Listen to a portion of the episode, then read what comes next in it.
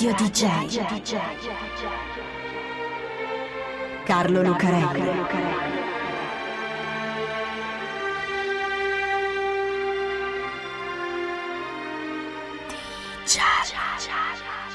Carlo Lucarelli presenta Di Giallo, il radiodramma di Radio DJ. Salve a tutti, siete su Radio DJ, state ascoltando Di Giallo e io sono Carlo Lucarelli qui a raccontarvi assieme a Fabio B un'altra incredibile storia che viene da un mondo in cui di storie incredibili ce ne sono molte e davvero strane, il mondo del potere. Perché per ottenerlo, per gestirlo e soprattutto per tenerselo stretto, di cose strane bisogna farne parecchie. E quando un uomo, un uomo solo, riesce ad essere uno degli uomini più potenti degli Stati Uniti e a rimanerlo ininterrottamente per 48 anni, fino al giorno, anzi fino all'istante della sua morte, allora di cose strane ne ha fatte sicuramente tante. Perché questa è la storia di J. Edgar Hoover, il primo capo dell'FBI. Nel film che Clint Eastwood sta girando sulla sua vita, J. Edgar si chiama, il capo dell'FBI ha il volto piacevole e gentile di Leonardo DiCaprio, per forza un film di Hollywood. Per quanto Eastwood sia un regista particolare, l'attore protagonista deve comunque essere bello e in qualche modo suscitare sempre un po' di simpatia. Nella realtà, il vero J. Edgar ha sempre avuto un volto accigliato e duro, una faccia da mastino, da sbirro, con tutto rispetto per gli sbirri naturalmente, usiamo apposta un termine da film e da fumetto. C'è una fotografia, una delle prime, che lo ritrae in uniforme da cadetto, quando ancora andava al college e faceva una specie di corso premilitare. È solo un cadetto del liceo, ma così in uniforme, cerchio bianco della camicia che sporge dal colletto duro, della divisa come un collarino, il berretto calcato sugli occhi e soprattutto quella faccia così dura, così accigliata da mastino, lo fanno sembrare proprio un poliziotto di quelli dei fumetti o dei film muti. Non sorride neanche nella fotografia che gli hanno scattato all'università, dove studia legge. Una foto in posa, giacca e cravatta, capelli pettinati da una parte, la mano con la penna su un foglio bianco, a far finta di scrivere. È solo uno studente, ma anche lì serio, duro, sembra comunque sempre un poliziotto da film, uno sbirro. Per essere un duro, il giovane John Edgar lo è e lo è sempre stato fino da piccolo. Da bambino lo chiamano Speed, veloce per tanti motivi, corre sempre. Vola in bicicletta per consegnare la spesa per i supermercati per cui lavora come garzone, per arrotondare la paghetta che suo padre, impiegato governativo di origine svizzera, gli dà. Ha un problema J. Edgar, balbetta, e anche tanto ma ha letto in un libro che se si allena a parlare veloce riesce ad evitare di incepparsi e così fa, parla velocissimo e infatti non balbetta più, anzi partecipa alle gare di dibattito dell'università, una specie di talk show dal vivo, e le vince tutte. È uno che se vuole una cosa la ottiene e se non ci riesce subito continua e non molla finché non ce la fa. Ed è un maniaco della perfezione, ma un maniaco davvero. A colazione fino da piccolo mangia un uovo all'occhio di bue, bello intero, sopra un toast, e se per caso l'uovo si incrina o si rompe, ah no, lui non lo mangia più. E se ne fa fare un'altra e un'altra ancora finché non gli viene come dice lui. Ha una filosofia giovane J. Edgar. La vita è solo uno scontro di volontà, la volontà di un uomo contro quella di un altro, e il più forte vince. Accanto alla sua foto sull'album del liceo c'è scritto Gentleman of Dauntless Courage e Stainless Honor, un gentiluomo di intrepido coraggio e onore inossidabile. La cosa strana è che è così fino da quando è un bambino, un bambino che si atteggia, dicono, che recita come un adulto. Ecco, per uno così, dopo la laurea in legge, il lavoro che si trova come impiegato alla biblioteca del congresso a Washington non basta. Come si fa a fare il bibliotecario con una faccia così, con quello sguardo così duro e deciso? Neanche il lavoro come ispettore al Dipartimento delle Poste non basta. Per uno così, con quella faccia da sbirro, e ripetiamo usiamo il termine in senso folcloristico e non offensivo, per uno così ci vuole un lavoro da poliziotto. J. Edgar è già nella macchina burocratica federale e anche uno zio con pezzo grosso dell'amministrazione. Si apre un posto nel Dipartimento di Giustizia ed eccola lì, la sua strada. J. Edgar entra nel Dipartimento della Giustizia nel 1917 a 23 anni. Primo incarico, impiegato addetto alla Files Division, insomma archivista, 9.000 dollari all'anno di stipendio. Ma J. Edgar è J. Edgar, è quel mastino che abbiamo detto, quello che pensa che la vita sia uno sforzo di volontà, non è composto di archivista modello lo accontenti perché J. Edgar è un impiegato modello, così perfettino come lo conosciamo, quello dell'uovo intero, ed è anche Speed, quello veloce, per cui in un anno già viene promosso, 18.000 dollari di stipendio. E l'anno dopo già riesce ad avere un altro incarico più prestigioso, e non solo perché è bravo, ma anche perché molti giovani come lui sono partiti l'anno prima per la guerra, e di concorrenza, in effetti, non ce n'è molta. Così J. Edgar cambia ufficio e dall'archivio che ha riordinato con scrupolosa perfezione passa alla Enemy Alien Registration Section. Alien in che senso? Non nel senso di UFO, ma in quello di spie, infiltrati, sabotatori, tutto quello che possa venire da fuori a turbare il sogno americano. Alien, che siccome siamo in tempo di guerra sono soprattutto le spie tedesche. In quegli anni si è sviluppata una specie di paranoia. Gli americani vedono spie dappertutto. Ufficiali tedeschi che parlano inglese alla perfezione, infiltrati nella buona società. Simpatizzanti della Germania tra gli immigrati che parlano un inglese approssimativo. Commandos tedeschi sbarcati dalle navi di nascosto nella nebbia, pronti a sabotare i porti le segnalazioni di migliaia di improvvisati cacciatori di spie arrivano all'ufficio di Hoover che sorveglia, controlla e indaga. Di spie non ne trovano quasi nessuna, ma non importa. J. Edgar ha capito che il suo mestiere è quello di dare la caccia, dando così una risposta alle paure, alle paranoie degli americani, che per questo sono anche disposti a chiudere un occhio se non ci vai tanto per il sottile con i diritti civili e la Costituzione. La paranoia degli americani è una fonte infinita di lavoro per il giovane J. Edgar perché anche se la guerra finisce e i tedeschi da nemici diventano solo una nazione sconfitta, ecco che c'è sempre qualche pericolo che arriva. In Russia c'è stata la rivoluzione d'ottobre, al potere sono arrivati i comunisti ed eccolo là il nuovo pericolo che minaccia lo stile di vita americano. I comunisti, le associazioni internazionali dei lavoratori, i simpatizzanti della Russia e anche gli anarchici, che sono un'altra cosa, c'erano anche prima, ma non importa. Adesso sono tornati a fare paura. Aliens, tutti quanti. E a dargli la caccia c'è lui, J. Edgar, con il suo sguardo duro da mastino che non sorride mai, non si ferma mai, non ha mai un dubbio su qualcosa.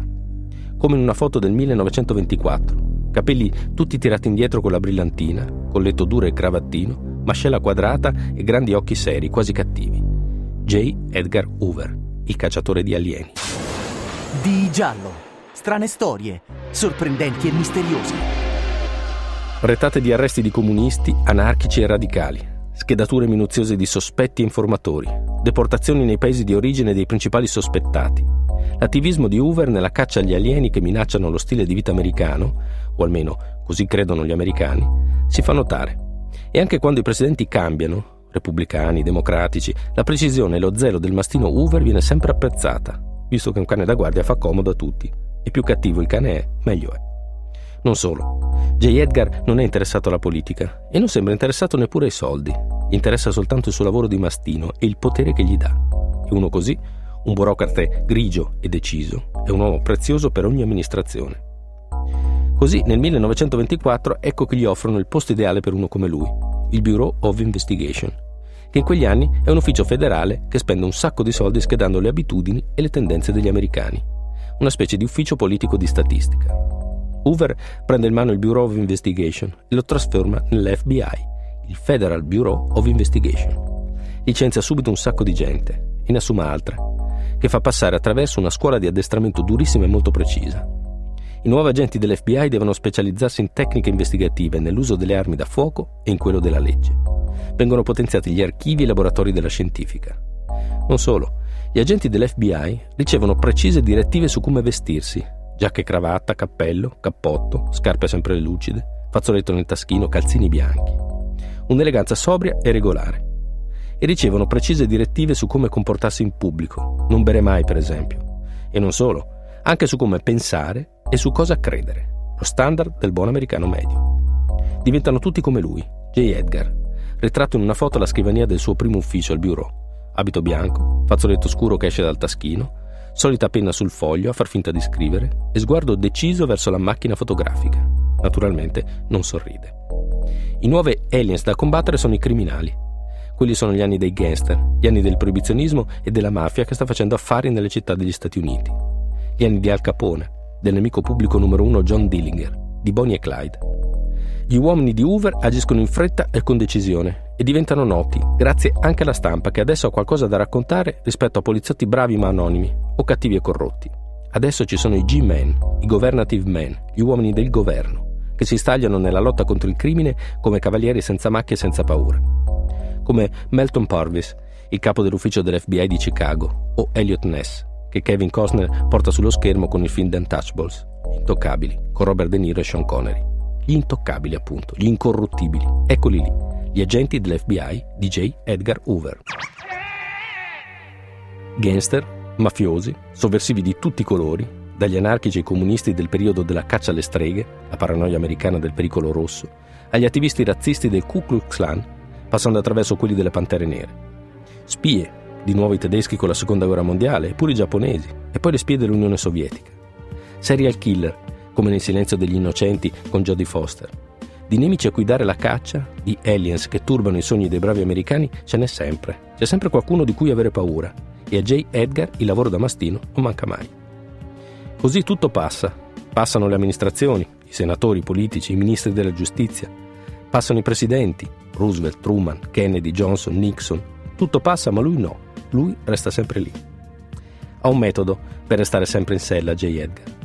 Intanto appena nell'FBI c'è qualcuno che comincia a diventare famoso e fargli un po' d'ombra, lui lo sfrutta fino in fondo e poi lo sega, licenziandolo o trasferendolo da un'altra parte. Non ha nessun problema da questo punto di vista. J. Edgar ha licenziato migliaia di agenti così su due piedi. Motivazione? Perché sei stupido e basta, non gli serve altro. Un altro metodo è quello dei dossier. Gli uomini di Hoover, con il soprabito e i calzini bianchi, fotografano, filmano, registrano e scrivono tutto. Sono presenti ai matrimoni e ai funerali dei gangster, che si arrabbiano e gli urlano dietro come nei soprano, ma sono presenti anche nella vita di qualunque americano diventi famoso dia nell'occhio. Frank Sinatra, e va bene, questo ci sta, visti i suoi rapporti con Cosa Nostra Americana, ma anche Elvis Presley, Marilyn Monroe e tutte le rockstar della controcultura come Jim Morrison o Jimi Hendrix e naturalmente John Lennon. Ci sono anche i politici e gli industriali nei suoi dossier e questo lo rende intoccabile J. Edgar. Perché di voci sul suo conto, di accuse che potrebbero farlo cadere ce ne sono tante, ma nessuna riesce a smuoverlo dal suo posto. Per esempio, dicono che sia una specie di tiranno, non solo in ufficio uno così, uno che governa quella macchina da guerra investigativa, è un uomo troppo potente, un piccolo Stato nello Stato che può abusare del suo potere. infatti la politica e la Corte Suprema lo combattono. Cercano di limitarne la libertà di azione, ma non ci riescono. J. Edgar resta lì, sempre più grosso, sempre più tarchiato, mai una foto che sorrida, ma sempre lì al suo posto.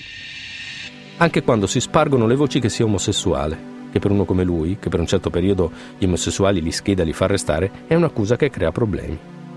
Dicono addirittura che si travesta, che sotto i completi austeri ed eleganti dell'FBI porti biancheria femminile, che suo braccio destro, Clyde Tolson, sia il suo fidanzato storico. J. Edgar e Clyde stanno sempre insieme, cenano e pranzano insieme, vanno in vacanza insieme. E qualunque sia la loro relazione, l'idea che un puritano, bigotto e mastino come Hoover sia un omosessuale intriga e scandalizza allo stesso tempo. Lui reagisce a modo suo, al modo di J. Edgar. Appena qualcuno scrive, dice o anche sussurra qualcosa sull'argomento, Hoover lo fa indagare, schedare, perseguitare e condannare per qualcosa. Così i rumors sulla sua omosessualità soltanto quello restano, rumors, pettegolezzi. J. Edgar Hoover resta capo dell'FBI per 48 anni, dal 1924 al 1972. A fermarlo non sono i rumors, la politica o i gangster. A fargli perdere il posto di direttore, di padre padrone dell'FBI, è il padre eterno, o se volete la natura. Una mattina di maggio del 1972 lo trovano steso sul pavimento di camera sua, ucciso da un attacco di cuore. Muore così uno degli uomini più potenti degli Stati Uniti. Radio DJ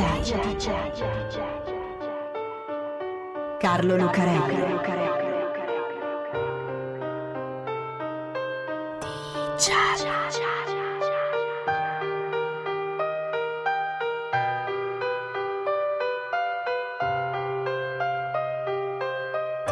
恰恰恰